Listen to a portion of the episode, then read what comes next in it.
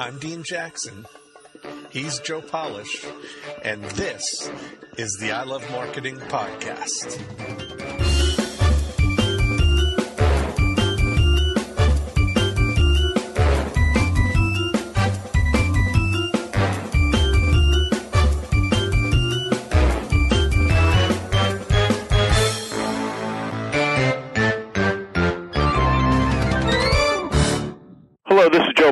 I've got Dean Jackson on the line. How you doing, Dean? Hey, doing great, Joe. Very you- exciting today. You ready for our very special guest? Let me uh, let everyone Yeah. know who this is. His Sure. name is uh, John Paul DeJoria. He's a, a great rags to riches story who exemplifies the uh, the American dream. He was once homeless. He struggled against the odds to achieve success, launching six global enterprises and paying it forward, living by his uh, motto: uh, "Success unshared is failure." With just $700, he started John Paul Mitchell Systems, converting it into the largest privately held salon hair care line, and then later turned a passion into success by founding the world's ultra premium tequila Patron. Uh, a new venture, ROK Mobile, John Paul Selects, John Paul Pet, and Marquis Yachts. Uh, he's a longtime activist for sustainable business practices and corporate responsibility. John Paul makes these practices paramount as he continues to evolve and grow his businesses and inspire others. And I was introduced to him by my dear friend Dave Kekich. So, uh, JP, great to have you on the line with us. Well, thank you. A pleasure being on such a great show. Thank you, thank you. So, uh, whereabouts are you located? What are you doing right now?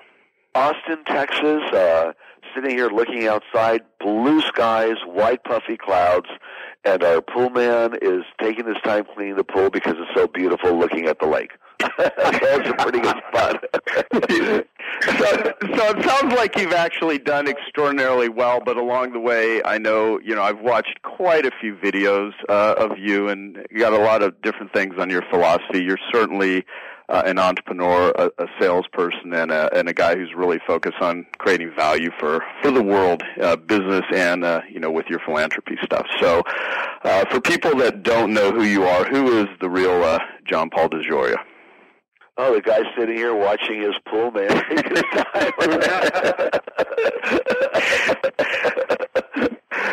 I would say I would say uh, that I'm a human being. Obviously, I have a spirit and a human body here, and uh, one that happens to know that the American dream is still a true, and uh, the fact that America still works. I think that's very important. We we see more and more on television of people talking about does America work anymore?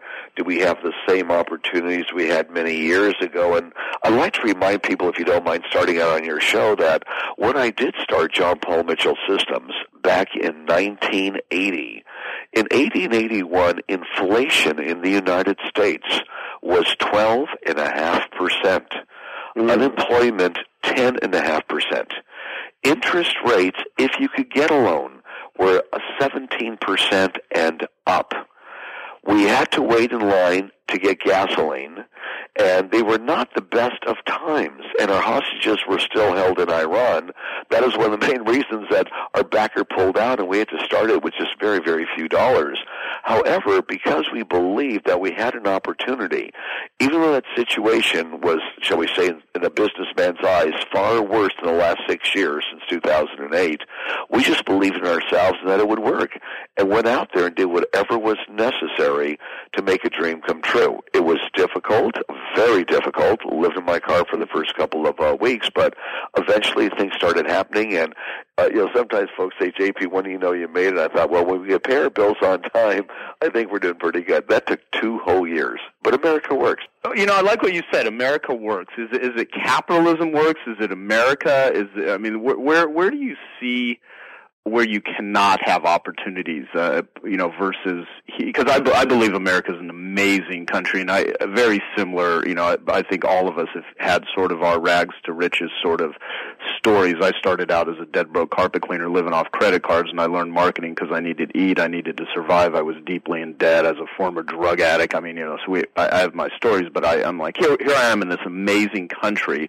with plenty of opportunities. I just didn't know what the hell I was doing, so I figured out you know how to do some things and uh voila you know with a lot of uh, effort and work and strategy I, I i turned my life around and you have uh, very much done the same thing so going back to my question i mean is it you know what do you yeah what do you think is the uh the, the opportunity yeah, here? That is a great question, by the way. You know, what is it? Is it capitalism? Is it America? What is it? Where can't you have that opportunity? Well, needless to say, if you were in uh, North Korea, if you were in Cuba, if you were in one of these, uh, well, it's only, I can send the news today, so why not say it? You know, one, one of these Islamic extremist countries, or you know, or, or places that you're at, you don't have very much opportunity there whatsoever because you're halted down by either uh, the ideology of the uh, of the country, the state, what they think works, or a religious something, who knows what. But you don't have that opportunity. Now, how does America and other places differ? One, we have a free enterprise. Capitalism definitely works. In fact, capitalism helps create more jobs than anything you could possibly imagine. But also the climate of America is a lot easier to do something in, in my opinion, than many, many other countries. We have more of an opportunity to be more mobile. Uh, people are used to doing something properly and we haven't gone too far socialistic. So people need to know that you have to get on your own to get something done, and we're getting used to that right now. I know in the last oh several years, uh, for various political reasons, there's been a lot of undertone as well. Now we're going to go more socialistic because they want to, you know, tax the rich and you know give more to those that aren't the rich. And there's the 99% versus the 1%. Well, if I could speak you know, on your show, which you're letting me do, that is a bunch of baloney.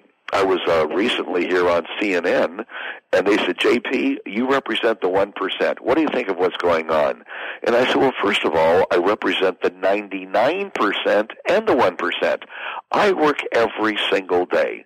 I started working when I was seven years old, a regular job at 11 years old, and full-time job uh, after I got out of the United States Navy. Well, actually, the Navy too was a full-time job.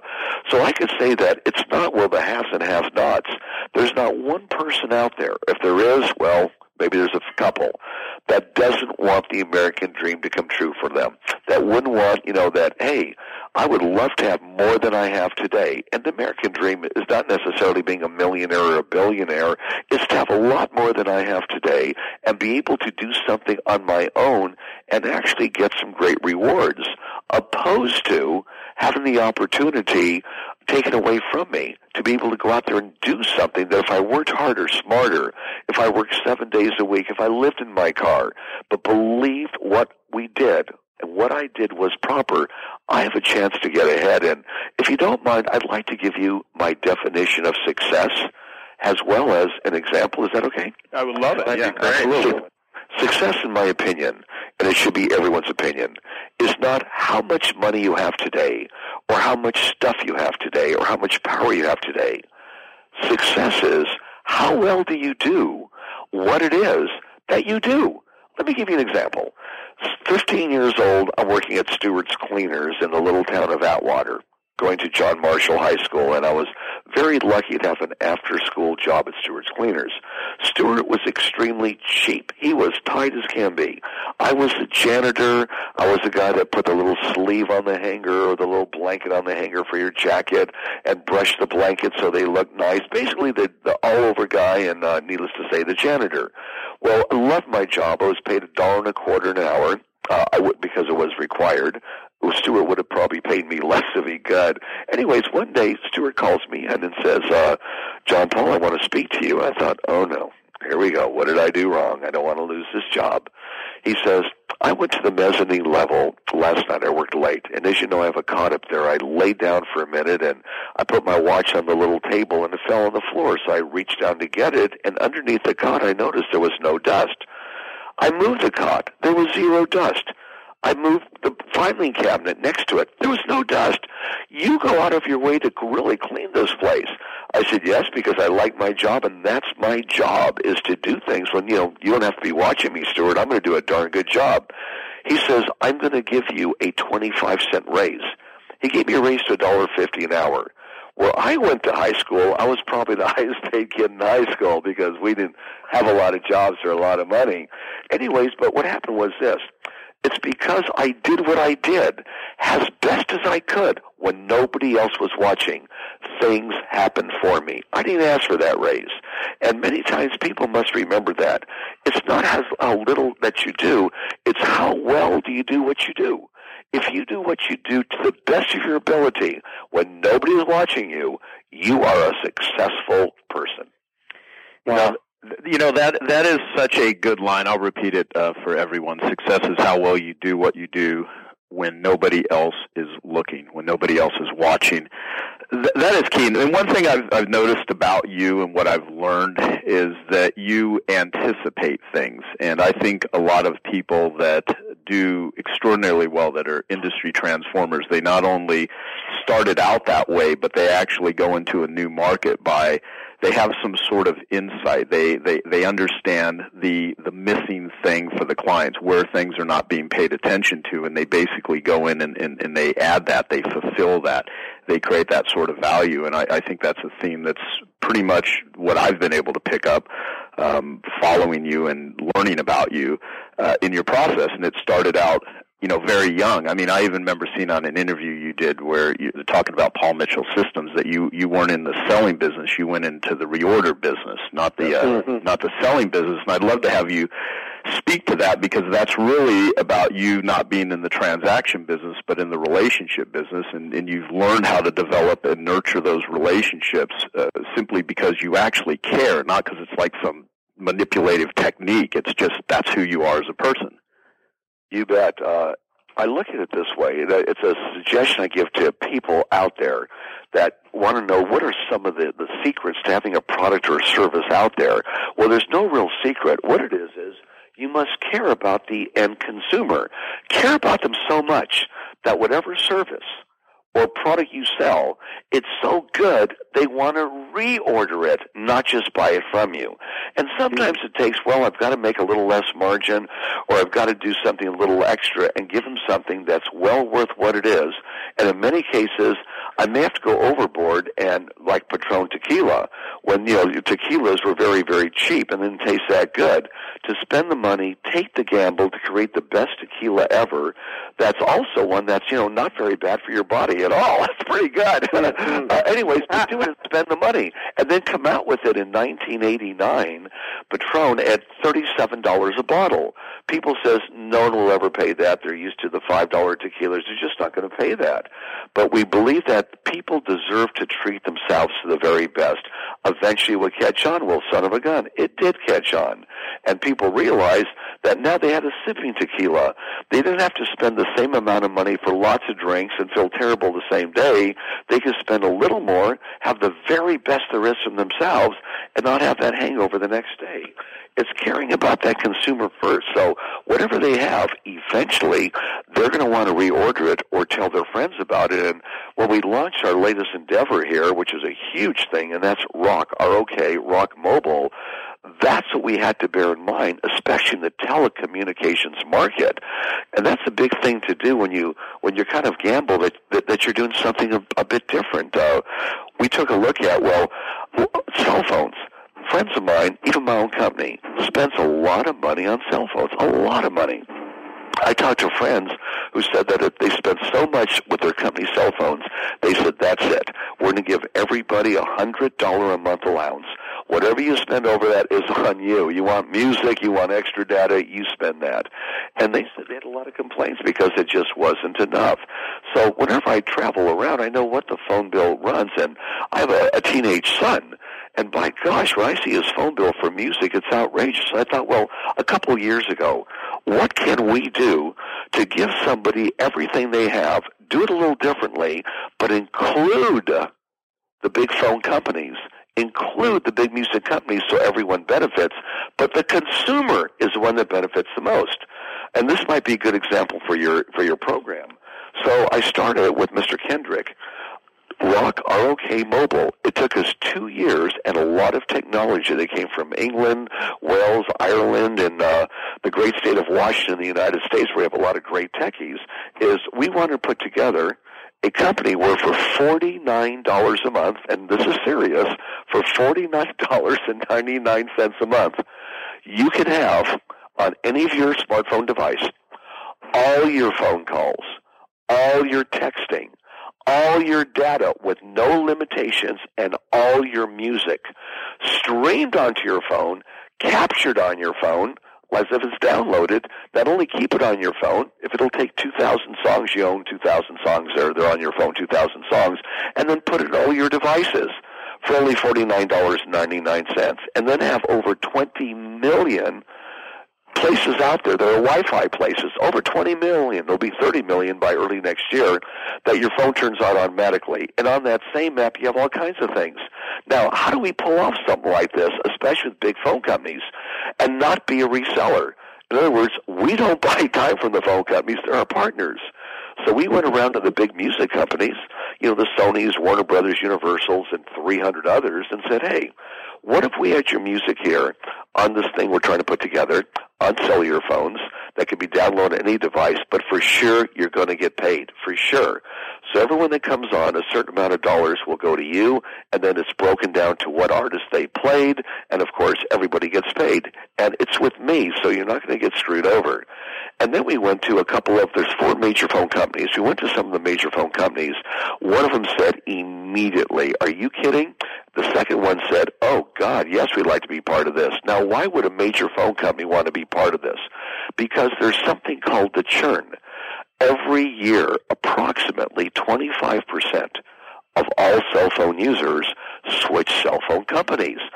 So if they could have part of that churn, and for everyone, let's say that picks, for example, Sprint, they get so much of that $49. If you pick T-Mobile, they get so much of that $49. And we have another third of the last two big carriers that we're about to bring on in the next six weeks to go live with. They get a piece of that. But on top of that, and, and you're on their service. In other words, it's their service, their phone calls, or everything. But they're in touch with, and they cross with our app that gives them music and everything else. So this is quite a thing. So many families today have cell phones, but tell their kids, don't put any music on it. No, we're not going to spend an extra ten dollars so that you could hear music streamed to you. And for sure, we're not going to give you ninety nine cents for every song you download and put on. Well, for them, it's a game changer. Their kids can now have all the music they want at no additional cost.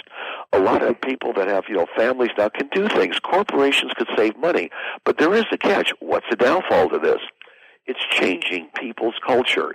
You can't go into a phone store and do this you have to go online to rock, R-O-K, When you go online, it tells you everything once you go online.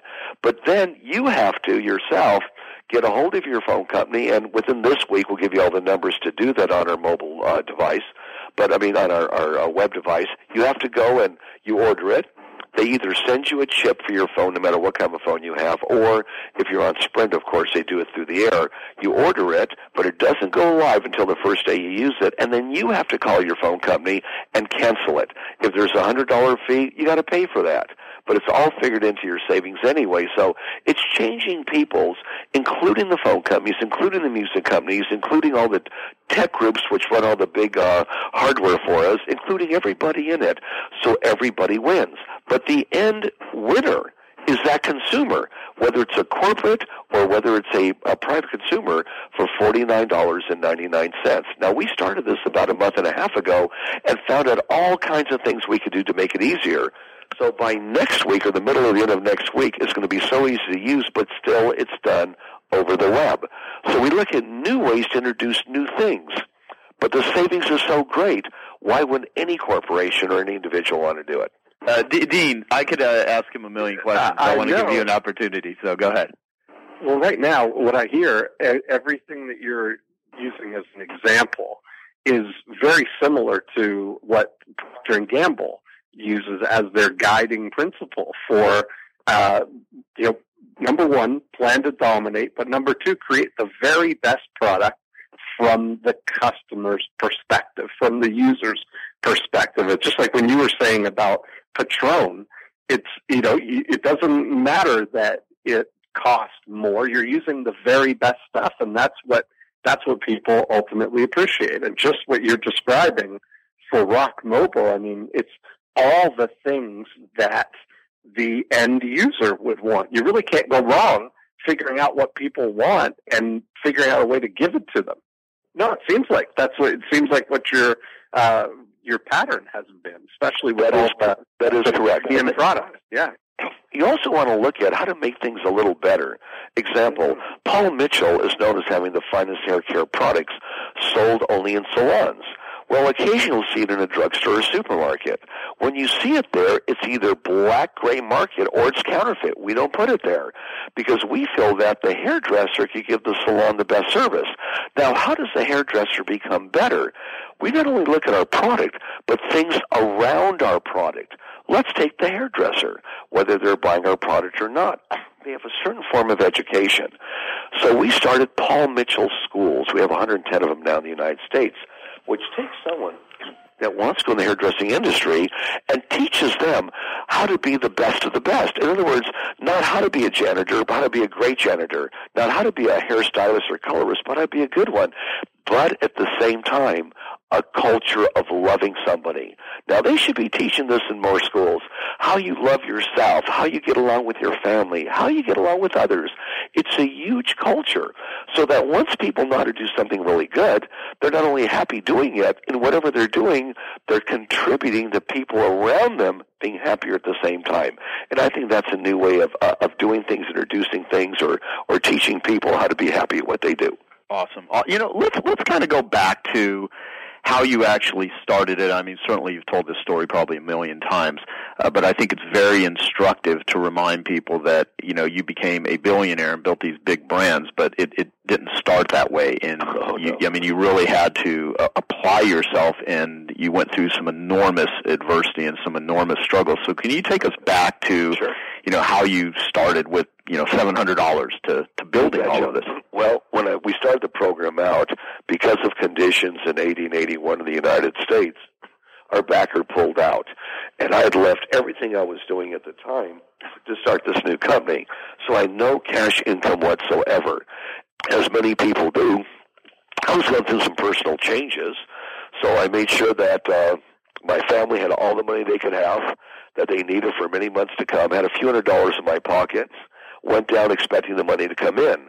I'd already prearranged where I get the bottles, where I have the silk screening, where it's full, filled. Already prearranged with 30-day credit. Well, the money didn't come in from our backer for the reasons I explained earlier. So there I am in the second best car, not the first best car that was left with the family, and uh, a few hundred bucks in my pocket. And my partner was on, he was a little older than I was. He was the hairdresser. I was a businessman. He was on his last dollars. He came to LA to visit his girlfriend and was all excited to get some money from the bank out of this new money we're we're getting, and nada. So nothing came in. So I said to him, I said, "How much money do you have?" And he said, "I don't have much at all. I've got to get back to Hawaii where I'm living right now, and uh, JP, I have a few hundred bucks I can spare. That's it." So I said, "Okay." I've only got a few hundred bucks in my pocket, but I'll, but I'll get it. What do you have? Three hundred and fifty dollars. I went and borrowed the three hundred fifty dollars from my mother, and I did not tell her how bad things were because she knew I was doing pretty good in life at that time. Had no idea what was going on in my life, but I said, "Mom, I'll give it back to you in a month or so." Yeah, here. What's it for? I said, "Mom, I'll tell you later. Goodbye. I'm gone." I had too much pride to tell my mother, "Mom, can I have my old room back, which is empty, because I don't have a place to stay at night." I had too much pride. I just so we went to our our our artist. He's the one that does the artwork to get to the silk screener, and we told him the truth. Look, we can't pay for any color, but the black and white you've designed that you want a thousand dollars for, we only have seven hundred dollars. Can we give you a few hundred now, and when we sell some product, we'll give you the rest? He said, "Nope." He says, "I will probably never see uh, that money. So, but what I'll do is this: you can have your artwork, the black and white part, for seven hundred dollars. You can have that. I'll take all your money. I mean, I'll take the seven hundred, and because I'll probably never see anything again. So we said, okay, we're stuck. Well, anyways, I set up this 30-day billing. Immediately went to the silk screener and handed them the artwork. Uh, and of course, it was cheaper to go in black and white opposed to color. It was two cents instead of seven cents, which was helpful. Immediately called up the uh, called up the uh, the fellow, the company Setco that was selling us our bottles, and said, "Hey, uh, instead of a hundred, I didn't tell them what the situation was, obviously, or they would have hung up on me. I said, look, instead of a hundred thousand bottles I was going to order, may I have a sample run of only ten thousand bottles? He goes, oh, sure, of course. And I knew in 30 days that bill was due. It immediately went to the silk screener. I told the silk screener same thing. He silk screened them, got them to the filler, told the filler the same thing. It took two weeks from the time we ordered the bottles to the time it actually was done at the filling facility. I had two weeks left before the first bill was due. I put product in my car and I went right up Ventura Boulevard in Los Angeles, beauty salon to beauty salon, door to door, showing people my three products that we came out with. My partner went back to Hawaii and called on his friends that were salon owners because he was the hairdresser, and he was basically doing it door to door. And if he'd do a little show, he would do it at the show. And that's how we did it. And then after I got 12 customers in my pocket with 12 checks, I went down to a beauty distributor, Paris Ace in Los Angeles, and said, Hi, John Paul DeJoria, new product called Paul Mitchell. Great shampoo, great conditioner. You only need it one time instead of twice. And our conditioner, you leave in your hair and it does all this incredible stuff. And would you be my distributor? He laughed. His name was Jim Hendrietta. He laughed and said, Are you kidding? We have all the big lines. Why would we want you? I pulled out 12 checks and 12 orders, stuck them right in front of him, and said, Because I just sold 12 salons and these orders are yours, and never cashed the checks. And he was rather impressed. So I talked to him. I said, Look, you could have all of LA County if you order only $2,000 worth. Give me $2,000 order. It's all yours, and I'll even come here and help you sell it. He laughed his head off and says, okay, I'll give you a shot. I said, but, but you got to be here to help us sell it door to door. I said, sure, I'll work with your salespeople in the field. Then I said, but I have one request. We're brand new. Can I have the money when the order's delivered? He laughed his head off again and said, hey, we don't pay our bills for 30 or 45 days. He laughed and I said, I'll tell you what, I'll give you this one break. I'll write you a check when it's ordered, but you better be here the next day to go in the field with my salesman. So I drove around back to his warehouse and I unloaded the back of my car. And as Jim Hendrietta said it a few years back when they brought him to one of our reunions, he says, this guy named John Paul DeJoy walks out of my office. Within two minutes, my warehouse man is calling me and saying, "Hey, there's some guy back here that wants a check for two thousand dollars that has a bunch of product on our dock." He said he was just in my office. He came around back, handed me the check, laughed his head off, and I went the next day and I went in the field with the salespeople, not just selling it, but showing them how I did my sales presentation so they could sell it through. So they could hear not only is it a good product, but here's why it's good. Here's the features, but more important, the benefits to the customer. Why is this different than a regular shampoo? Why is the conditioner different? Why should the hairdresser use it and recommend it to their customer? He understood that, or she understood it when I went in the field with him. And that's how we started John Paul Mitchell Systems. It was difficult. Did we pay our bills on time the first month? Absolutely not. It was, it'll be there in two days. When two days came along, I promise we'll be there tomorrow. We're a startup and every excuse you can imagine. I was delivering checks. I was, oh, God knows what we did. And thank God some people believed in us because even though we were late all the time, we did pay them and, uh, eventually after two years paid our bill on time. That's amazing. Yeah, what, what, what an awesome story. I, I want to point out something too that ties into this because, uh, you know, you learned how to sell. You used to sell encyclopedias door to door, and I've I've read some stuff like you did a Forbes uh, interview, and and you talked about how successful businessmen must be able to handle rejection, and you said be prepared for rejection no matter how bad it is. Don't let it overcome you and influence you. Keep on going towards what you want to do no matter what. And then this, this one line where you said you need to be as enthusiastic about door number 100 as door number one. And so mm. I'd love to have you speak to perseverance in spite of, you know, getting doors slammed in your face, adversity, Gladly. you know, that sort of stuff. Gladly. Starting out, how do you even live when you're going through these times? There was a place I found called the Freeway Pack Cafe that if you go there after 9 o'clock, which was breakfast time, but before 10 they wanted some extra business, you got for 99 cents a mini breakfast. That was breakfast in the afternoon, after calling on places, knocking on doors, you get pretty hungry. There was a lot of money for lunch or dinner. So you go out and you find these places that have happy hour. For 99 cents, you get, for example, like a margarita. It won't be Patron, but you get a margarita. But you also get all this salsa, chicken wings, and all this stuff free. That was dinner. Believe me, 20 chicken wings later, or in some cases salsa with chips, and you keep on dipping, you're now a vegetarian for dinner, you find a way to exist.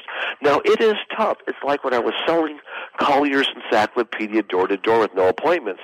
You knock on that door, whether it's selling beauty products or encyclopedias, you knock on the door, you give your best presentation to go in, or you go through the door to give your best presentation, they reject you.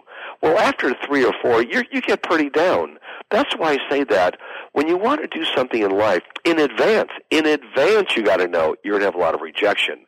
But successful people do what unsuccessful people don't want to do, whether it's a janitor or starting your own company or working for somebody. And that's don't let it get you. Where you must know that eventually I'm going to talk to somebody. And I learned that selling encyclopedias. You knock on a hundred doors before someone lets you in. But you must know that. If you know that in advance, it means that every single person you call on, you know this could be the one, this could be the one, but the way to find the one is to be enthusiastic, to be self-motivated, to believe in yourself so much that if you think and know that the product you're selling or the service you're selling is the best there is, the best you could do, or you're as a janitor, you could do the best cleanup you could ever do or make the best bench, someone's going to either let you in or someone's going to realize that as you go along. Someone's going to see that and someone's going to eventually know that and it's going to get you someplace in life. You have to believe that. And if I go back to the janitors, you could be sweeping floors for five years and maybe you do everything right and no one notices. But one day someone's going to notice it, and all of a sudden you're going to go someplace because you gave it the best. There's a frequency on this planet that works that way. If you do something all the time and think in a positive way, whatever the mind can conceive and believe, it's going to achieve. I didn't say that. Someone said that a hundred years ago, but it's true. But you have to keep up the attitude of I'm going to keep doing what I do the best I can. I'm not going to slack off.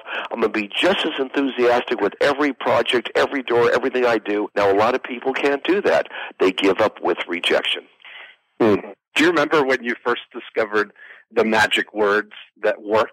compared to your first door? Because Joe and I both have sold things door to door starting out in our careers, I started out selling coupon books as part of the uh, newspaper that I was delivering. And I remember knocking on doors and, you know, presenting the idea of this coupon book. It was $3 or you could get two for $5. And I remember when I stumbled on the magic words that when people were saying, no, uh, no thank you, they were kind. Nobody was rejecting uh, um, or mean to uh, a kid. But when I discovered that on page five of the coupon book, there was a coupon for a free Whopper with no purchase for anything else. And I was just remember pointing out to people, you know, this coupon right here on page five for the free Whopper pays for the whole thing and you get all these other savings for free. And those were the magic words. And I remember now it was just like everybody was, even when they rejected me, I'd let them reject me and then I'd tell them about the coupon on page five, and that was like the magic formula. I just remember how giddy I was when I discovered those words. I think the magic words that I came up with, and I start, I learned them selling encyclopedias, was the word when someone says no on anything, no matter what service you sell. The key words to, for me, anyways, were I can appreciate that, however acknowledging, hey, I can't talk to you right now. I can appreciate that, however, you know, or I really don't want to have too much of these other products. I can appreciate, however, and I would come back with something. In door-to-door sales was, oh, I can appreciate you don't have time. I can appreciate you can't see me. However, I could only take a few minutes to explain it to you. Would that be okay? No, I don't think so. Well, I can appreciate that. You know, is it okay if I come back maybe a little bit later? So I got another shot at them, you know, knowing I'm going to have a lot of rejection. But those are my yeah. words. I can appreciate that, however.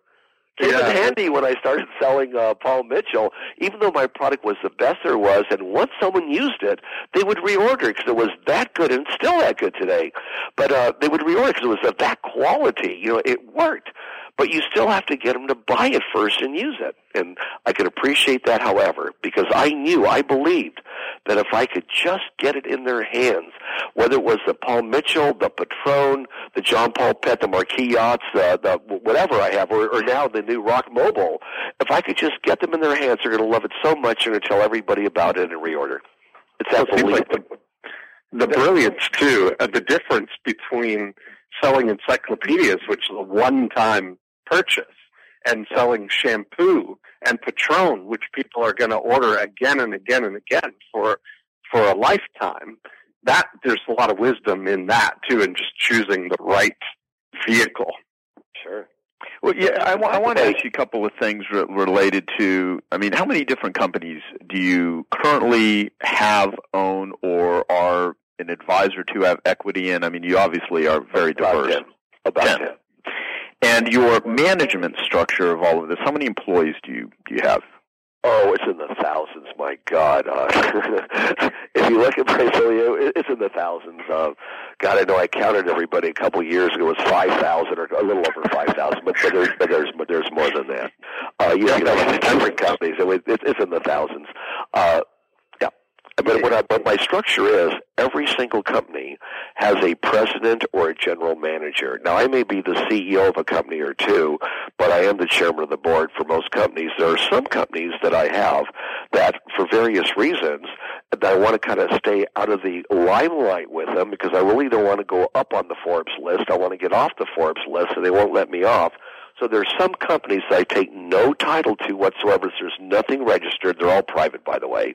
Uh, but shall we say behind the scenes, I'm the advisor to the company and uh, give them a helping hand behind the scenes, uh, just so my name's not out front. Well, let me ask you about that. Why do you want to be off the Forbes list? Just the the notoriety, the fame, the, the what, what are the, what's the dark side of that? The dark, at least for me, is this. I'd rather be very, very low keyed. Uh, I get letters. Uh, oh God, I don't know how people find me, but they do. I'll give you an example of letters. You're a billionaire, and I have a two million million dollar mortgage on my home.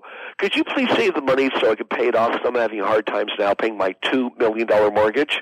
Another letter. Hey, you're a billionaire. I want to be a millionaire. And this lady sent me her picture. Would you please send me a million dollars? I mean, we get requests like uh, uh, are unreal. And boy, this is crazy. You know, I do. I, I spend so much money helping the planet in philanthropy, but you get things like this. And then also people say, well, you're a billionaire. Why not? Or they classify you. I think. Well, who has the most? Like, who's got the biggest boat? You know, who has the biggest house? So they classify you. So I've been trying to get off that list. I stayed off it until uh, someone found out the value of Patron and got it on me a few years ago. And whenever they call me, they're nice people at Forbes, by the way, really nice people there but I refuse to give information other than information that's public public information. And I, I talked to Steve Forbes in his office, and I said, Steve, get me off your list. I don't want to be on your list. And he laughed, and they were telling me, JP, you're the opposite of Donald Trump. He complains because he didn't go up a little bit, and you don't tell us anything because you want to go down or you want to get off the darn list. I said, yes, sir. Can I get off? He goes, nope. that is yeah. I, have I've interviewed. So it's, it's, better, yeah, it's, yeah, it's better to be what I don't know three, four million, or billion where they have me now than to be at six or seven or ten. Much, much better. You know, this, I, I, I, I like to put the game of of not being out there where it's what you have. See, that's that's what's weird too. A lot of people misconstrue America. It's what you have, how much power you have, how much money you have. That's not what it is. That's bullshit. What it is is what you do with what you have when people ask JP, what's the difference between being a millionaire or a billionaire? And I say, it's very simple. I could give more to the world and change the planet more. Now, do I give people money, everyone that asks? Absolutely not. I have my favorite charities out there that I think do the greatest good for the greatest number all over our country, whether it's homeless, whether it's feeding people, whether it's the environment, whether it's clean water, and in foreign countries that I choose to. And that's a big difference for me, that I have more to be able to do to help change a planet. My son in uh, in grammar school, he's 17 now, said, "Dad, the kids in school said we're rich." Dad, are we rich? Is that what, is that important? And I said, son, let me give you the definition of rich. Rich is you're happy and healthy. Son, if you're not healthy and ha- healthy and happy, you're not rich. Next time someone asked my son John Anthony the question, he said, "Yes, we're very happy and we're very healthy, and that's what rich is." They said, well, how about money? I don't know how much money we have, but I know we're happy and healthy, and that's what rich is. So my son grew up that way. You know, he, he was it's great. When he was 10 years old, I give him $10 a week allowance. 11 years old, $11 a week allowance. By the time he was thirteen, he says, Dad, $13 a week barely gets me in a movie and popcorn. In fact, if I go to a movie, it's $7.50. Popcorn's five bucks. Dad, I can't make it. You gotta give me more money. And he, I need a raise. yeah, he's, he's one of the best educated and I, I think just thoughtful kids in the world. But he knows the value of money. He knows that riches. Now you have money, you could spend it, and you're powerful, and all this other baloney, which is not correct. I don't think people even appreciate that. What they appreciate is what you do with what you have. Do you do something to change? Success unshared is failure. And what can you do to be happy and healthy, but more important, what can you do to create jobs? What you, can you do to help people that have no jobs get jobs? And that's why we're very philanthropic in those areas. Yeah, yeah and, you know, th- there's a thing uh, about how successful entrepreneurs, business owners, millionaires, billionaires are perceived by the public as these large, greedy, ruthless sort of individuals. Now, there certainly are, are people that are like that. However, most of the people that I work with, most of my clients, most of my friends are very successful financially, and the vast majority of people that I know that are business owners and entrepreneurs actually really care about other people. They do enormous amount of good in the world. They create a tremendous amount of value and they have an incentive to actually get paid for it because by doing that they're able to to to do a lot more. But there's this perception uh, mostly by the parasitical side of of society that actually believes these people are somehow fleecing people, take advantage of people, things like that. And do you have any perspective on not only why that is, but how to actually shift it because I think you're very articulate in the way that you explain uh, success and things. You betcha. In fact, for starters, if people only knew this, and some know but very few, go online or look it up somewhere. It's called the Giving Pledge. Warren Buffett started it. Uh, Bill Gates jumped on board. There's, I think we have about 107 of us right now. All of us pledged that while we're alive or sometime after we die, 50% of our wealth goes to changing the world to make it a better place to live for everybody. Now, the majority of all these people, in fact, maybe everyone, are billionaires but they made that pledge. They're doing it. Most of us are doing it right now, and of course, we'll do a lot after you know we leave. But I think the reason people don't know that or think the other way is because they go in the past. They go back to people they see that just throws wealth out there. No disrespect to Donald Trump. You know, Donald, I'm sure, is a good man. I, I don't know him personally. I've met him a few times. But when they see, well, hey, I'm Donald Trump. I have this. I have this. Put my name in big letters. And it's not just Donald. You know, again, he could be a good guy. Uh, but there's a lot of people that will do that, that want their name out there and well, look how much I have out there. So it's the wrong perception. Now, I don't know if Donald gives a lot of money away. He might. He may be one of the biggest philanthropists. I have no idea. But sometimes people see that on TV, or they see that in books, or they see it in movies when you look at movies, all these big wealthy people, you know, that were kind of pushing the little guy aside or buying people out and ruining their business so they could be more powerful, that's what was instilled in their mind as they were growing up. Well, I'm sure there's still some people like that, but today it has changed. It has changed today, where more and more people are giving people they make money, the frequency's changing, and they realize that, hey, success unshared is failure. We're doing so good, whether it's the arts we want to give it to, whether it's the homeless, whether it's getting people into farming, whether it's getting people good medicine, they want to do something good to change things. Yeah, no, I, I, I, I totally agree, and and that that is that is one of the biggest enemies to success. Also, is this perception that by getting more, you're somehow taking something away from people that don't have it. Mm-hmm. And, and, as long as there's a value creation proposition, that never happens. And and so it's like living oh, in really? this world of, of abundance versus a scarcity, and in the mindset of scarcity, you, just don't really, you know, have have the success that that you could. Now, now going back to the giving pledge, because I do want to focus on this. Your success unshared is failure is a great line, and you, you know, I do have notes here that you committed to the giving pledge with you know Warren Buffett, Bill Gates, Ted Turner, and, and many others. And you also say in your your giving pledge letter that living is giving, and and that's a shared feeling between you and you know our friend Tony Robbins, who says that's you know right. the, the secret to living is giving. So, can you talk about the impact your mom had on your life as it relates to, to, to giving? Because I think it's very, I mean, I believe life gives to the giver and takes from the taker, and it's just a, a great way to live, and, and you, you live that way. You did do your homework on on research. yeah, when I, was six years, when I was six years old, growing up in downtown LA, Echo Park, East LA area, growing up there as a young kid, we didn't have anything. We had very, very little, but we never knew we didn't have anything because we didn't know any better we didn't have a TV. We didn't know any better. Anyways, at Christmas time, I was six years old. Now, this is 1950, 51. I'm six years old. My mother takes my brother and I. It was just my mother, my brother, and I after we were two years old. My parents were uh, divorced. Uh, we went to downtown LA on the little trolley car. They had trolley cars in those days. And uh, my mom would take us at Christmas time each Christmas to see these big department stores with all kinds of things happening in the window. Puppets, trains going around in circles. We thought it was the coolest thing. We were the luckiest kids in the world. We'd spend an hour or two down there going from one department store to another looking at these big windows. Anyways, my mom said, see that person right there ringing the bell with the bucket boys, I want each one of you to take half of this dime. So she gave us a dime, and we each held half of it. She said, walk over and put in the bucket. So we walked over and we put in the bucket. Went back to mom and said, well, mom, why do we give him a dime? In those days, a dime was three Coca-Colas and, you know, a couple candy bars. You know, the things were, I'm sorry, two big Cokes. A uh, Cokes for five cents. It was two Cokes or three candy bars, right? Mom, that's a lot of money. Why do we do that? And the mom said this, boys, that's called the Salvation Army. And even though we don't have a lot, there are people out there that have a lot less than we do. And remember your whole life, no matter how much you have or don't have, there's somebody that is worse off than you are, try and always give a little bit if you could. So, son, this is our way of giving. And what I do during the year, mom said, was I try and take a week and help the March of Dimes, going around collecting money for them and giving it to them. That's our, our way, son, of just helping those that are a little less fortunate. Uh, and I thought, wow, was that an impact on me?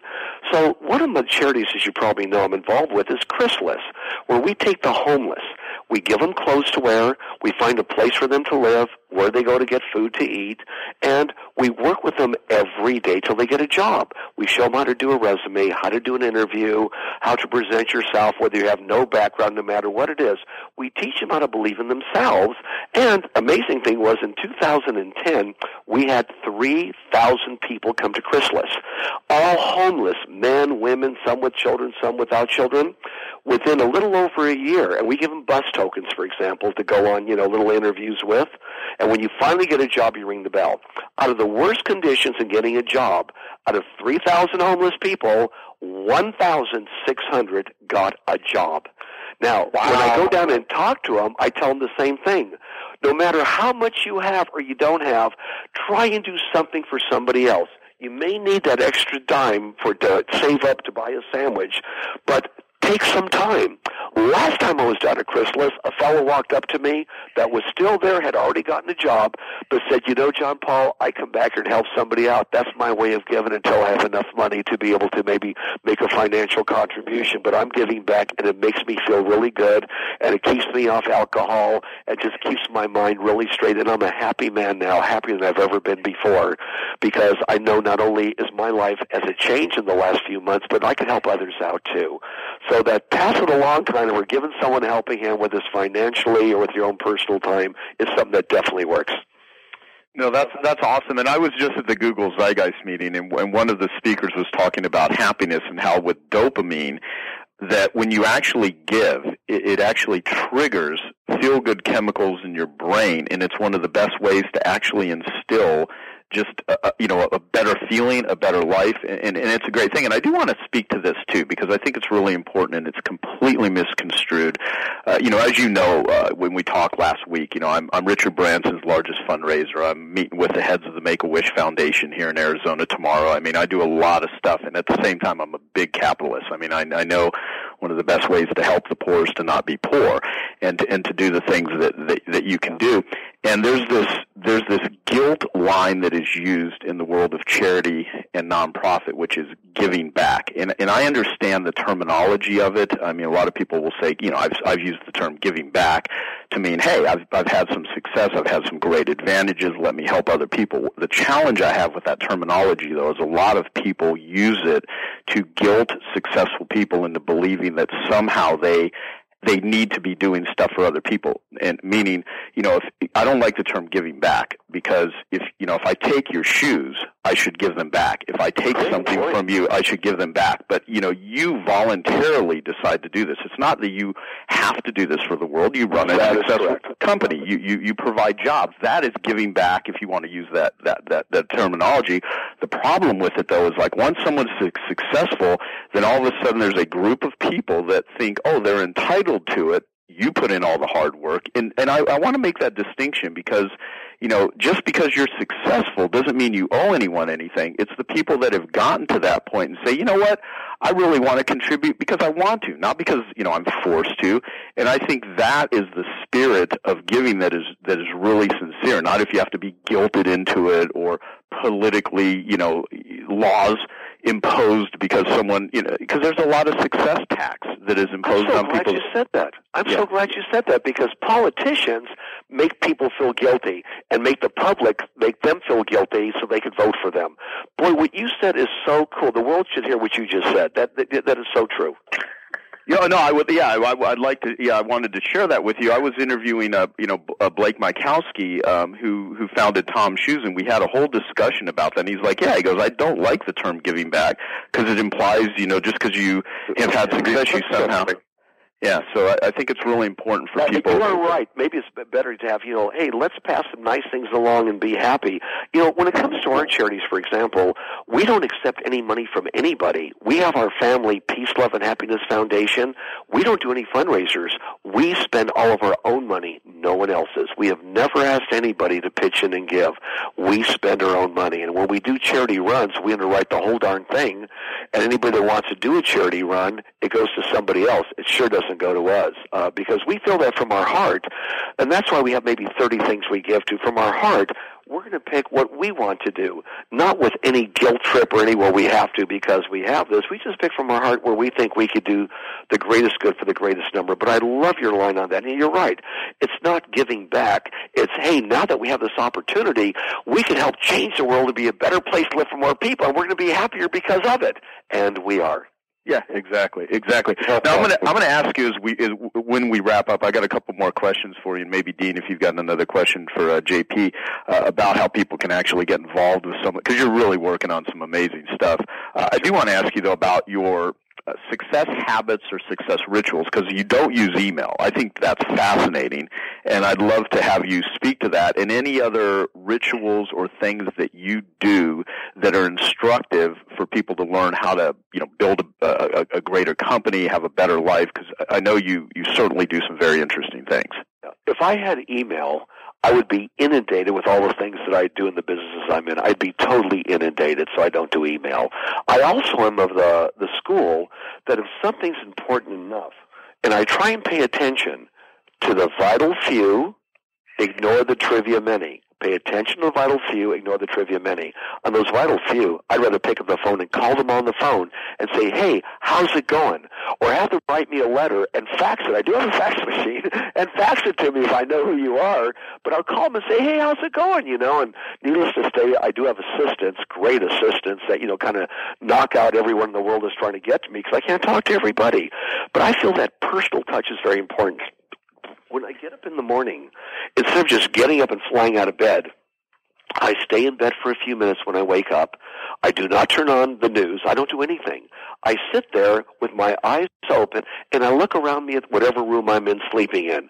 And I and I think about being in the here and now. I'm in a room, these are walls. In other words, I get into present time before I jump out of bed and get into the minutia of whatever we manifest on our planet here. I get into present time. And then I go about my day. It gives you a certain amount of peace and confidence in your life because you're in the here and now. Everything else is something extra in the movie. And when it comes to handling papers, I try and handle only one piece of paper once, and that's it.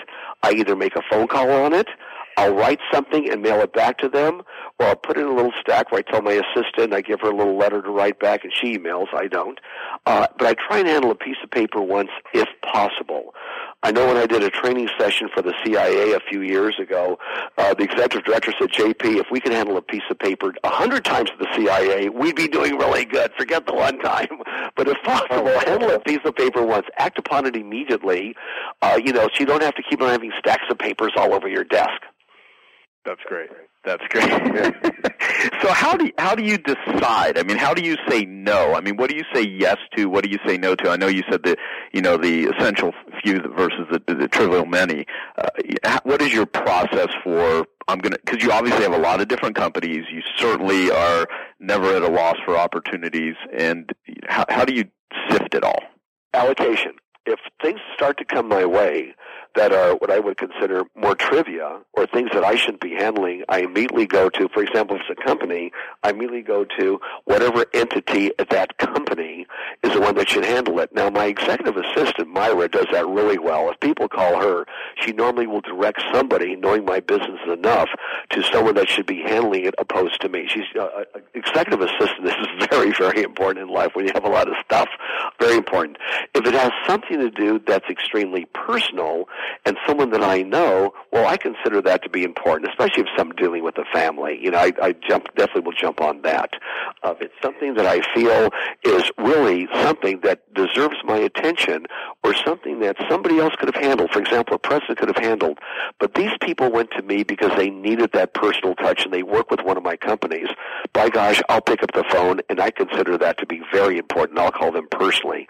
So everyone that works for me knows if there's a problem and it can't be solved they could still go directly to me, and they know how to get a hold of me, and I will take care of that for them. Awesome. Of course, this is for my own staff. Yeah, no, that and that's great. I've had the same assistant for 19 years, and my life would be much more complex without how amazing she is. So I'm a I'm a huge believer in uh, you know having someone assist you. I got to ask you about the tequila company because this, sure. I, I constantly do a lot of uh, interviews with people in the area of addiction. I'm a former uh, drug addict myself, and uh, as far as I know, you either own or fund a, a rehab center also, which I think a lot of people may or may not know. Uh, and at the same time, you have a tequila company. And I'd like yeah. to I'd like to have you speak to you the, betcha. Great question. I sure will. Number one, and a lot of people are not aware of this. Patron tequila is a high end tequila. It is not addictive. You cannot get addicted to high-end tequila. You can't. It's one of the very few things you can't get addicted to. Now, if you're an alcoholic and have the disease of alcohol, uh, then it's a different story. If you have the disease of alcohol, by all means, that's what happens. Now, when it comes to the center, this is incredible. It's called the Arbor the Arbor. It's in Georgetown, Texas. My wife and her son were very much into helping people out. So I funded and bought this huge ranch, 80 acres, made it first class all the way. Because I funded it, they were able to reduce the cost so little that more people could afford to get in. It's like, you know, one fourth what you would pay at one of these shishi places. And their program lasts for three months. You've got to be there for three months. And then they follow you for the following year. Now they have some short programs for a month, but it's mainly three months. End result was this. It was helping people out. The amount of people that relapse after they go to rehab is amazing. The amount of people that finish at the Arbor and go to rehab is the best the, the best statistics on the planet. They have fewer people that relapse than any organization that we even know of because they care about it and they feel about it. So here was something where, yes, I have a tequila company and I know tequila is not addictive, but alcoholism is, that we could do something for other people with profits that I make. And that's why I funded the entire thing. I don't own it at all. That's owned by my wife, uh, her son, and another gentleman that's involved with them named Jim that knows the industry inside and out. But the, what they're doing for people is one of the most amazing things one could ever imagine. So we're very, very proud of that. That's awesome. That's awesome. And I and I got to speak to something, and then Dean, uh, see if you have any questions, and then we'll wrap up. Uh, what, you know, what, one of the things I want to make a statement about here is certainly from a financial standpoint, and and I, I mean, I already kind of know the answer to this, or at least what I think you would probably speak to, but I'm not sure. Uh, a lot of people listening might say, "Well, you know, why does this guy keep working? I mean, he's he's obviously worth a lot of money financially, and, and a lot of people have it made in their mind that once you make X number of dollars, you somehow have arrived." And what I know about producers and what I know about entrepreneurs, th- that's not the deal. That's not the end goal. The goal, the goal is to do things. It's to make meaning. It's to add value. It's to play the game. It's to it's to stay engaged. And so here you are. I mean, how old are you right now? 70. 70 and you're building more companies you talked Yep. about your new mobile company i mean it's not like it doesn't seem like you have any desire to quote unquote retire which i can't even fathom that not, concept not even close. My daughter, Michaeline, brilliant daughter, okay, is in business with us. She has three of her own businesses and is the director of future development of John Paul Mitchell Systems. Listen to our future, what we need. She says, you know, Dad, one day I want to be the CEO of John Paul Mitchell Systems. I said, you know, Michaeline, you know I'm not going to retire till after I'm 100 years old because I know what's going on in life. I happen to be on a board with David of Age Reversal with our buddy David Kekich. I Yeah. said, honey, I'm going to be in, I'm in the best of health. I have good genes. I'm going to probably go to 120, 150 years old, but for sure work till over 100. Mikey's answer was brilliant. She says, Dad, I've always known that. However, I'm still younger than you are. now, but I'm not young enough to do what my other daughter Alexis does. She's like one. She's the fastest woman in the world in Top Fuel Funny Cars. Alexis, she broke all the world records. I Wow. could not drive her car. Oh, she goes 318 miles an hour in less than four seconds. Yeah, she has a world record right now. I mean, you know, that's G-force taking off. So maybe I can't do that, but I could do everything else. I think I have just as much energy now as I had when I was 18 years old, and I'm enthusiastic about life. Here's another thing I'd love to share with your audience. If you love what you do and who you do it with, and it's for a good cause, and your customer benefits the most, by God, why would you want to do anything else? And I look at other opportunities coming along, and my companies run smoothly. I have great staff, great people with me, and I look at that future, and boy, there's just so much to do out there. And I have the energy and the enthusiasm, and I think primarily because I am a happy person. I'd say 99.99% of the time, I am one happy person.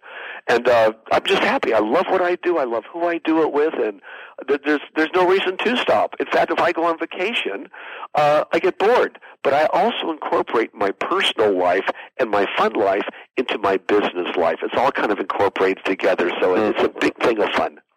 No, you know it's so, it's so awesome because you you truly are. You're you know from the first time I talked with you, you're just such an enthusiastic guy, and you have such good advice, and there's so many nuggets of valuable wisdom to inspire people from this. And and I mean, I you know I've hung out with quite a few uh, very wealthy people. You know, I had dinner with Eric uh, Schmidt, the chairman of uh, Google, you know, two nights ago, and I you know I have a lot of very successful clients, and I know some people that are worth hundreds of millions of dollars that are just miserable, and there's other people that have had great success, and so you- you're just really a, a- a great model uh, of, of what you're doing and, and how you're doing it. And Dean, I want to I want to ask um, JP, you know, what else is he working on, involved in, and you know, how can everyone listening get involved in that? But I want to give you an Mhm. opportunity for any other questions, Well, statements, I was- anything.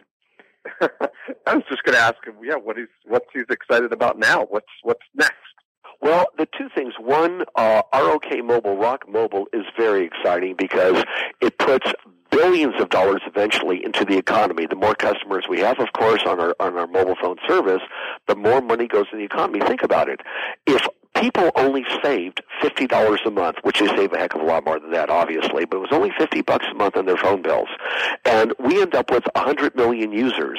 That's five billion dollars a month, sixty billion dollars a year going back into our economy.